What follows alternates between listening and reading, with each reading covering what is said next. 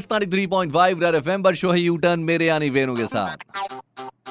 Fake news पढ़ के mind में आया वाई वाई तो याद रखना वेनु करेगा वेरीफाई वेरीफाई यार जब से ये ओमिक्रॉन नाम का कोरोना वेरिएंट कुछ देशों में जा पहुँचा तब से दहशत हल्की हल्की सी बढ़ना शुरू हुई और लोग यही सोच रहे भैया अपने इंडिया में ना आ जाए। अब इसको लेकर के सोशल मीडिया पे एक न्यूज़ अपडेट बहुत तेज़ी से शेयर की जा रही है वायरल हो रही है।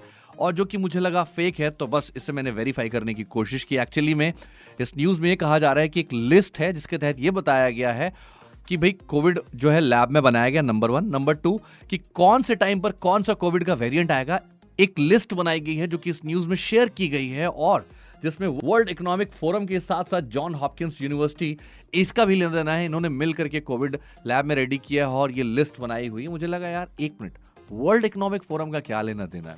मुझे बड़ी अजीब सी लगी बात कि अगर कोई मेडिकल यूनिवर्सिटी होती या कोई लैब होती, या किसी कंट्री का कोई लेना देना होता, तब भी समझ में आता। इकोनॉमिक फोरम का कोई लेना देना नहीं, उसके बाद जॉब जॉन हॉपकिंस यूनिवर्सिटी का भी कोई लेना देना नहीं हो सकता।